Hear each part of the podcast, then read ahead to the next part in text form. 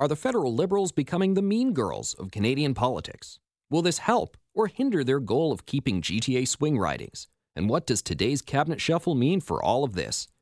In recent months, we've watched as the tone of the Trudeau Liberals has shifted from an optimistic one of sunny ways to one where they demand to get Twitter accounts that parody them shut down and where they call people un Canadian for criticizing their flawed handling of the border file.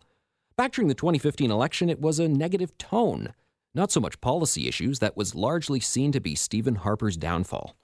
Around that time, Toronto Star columnist Thomas Walkom wrote that what may eventually defeat Harper is that his government appears mean spirited. It doesn't just disagree with its critics, it mercilessly derides them. Sound familiar? If Harper became the cranky old guy yelling at the kids to get off his lawn, then Trudeau and company have become the mean girls, bullying anyone who isn't in their clique. It's hard to believe that this is a winning formula for electoral success, especially in vote rich GTA. The PCs just won a resounding majority in swing ridings throughout many parts of Ontario. And we know that there are two big issues that Premier Doug Ford and his cabinet are serious about axing the carbon tax and dealing with the illegal border crosser situation. Yet those are the two files causing the greatest Mean Girls drama. Environment and Climate Change Minister Catherine McKenna has called people deniers for not supporting the Liberal plan to force an unpopular carbon tax upon the country, and she said she has no time for people who disagree with her. Well, she had to make time for Ontario's new Environment Minister Rod Phillips earlier this morning He'll join us later on in the program to tell us how that meeting went.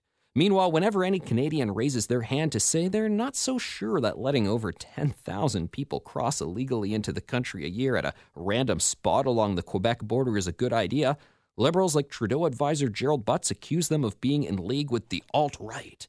And just today, the PM accused conservatives of playing, quote, a very dangerous game around the politics of fear.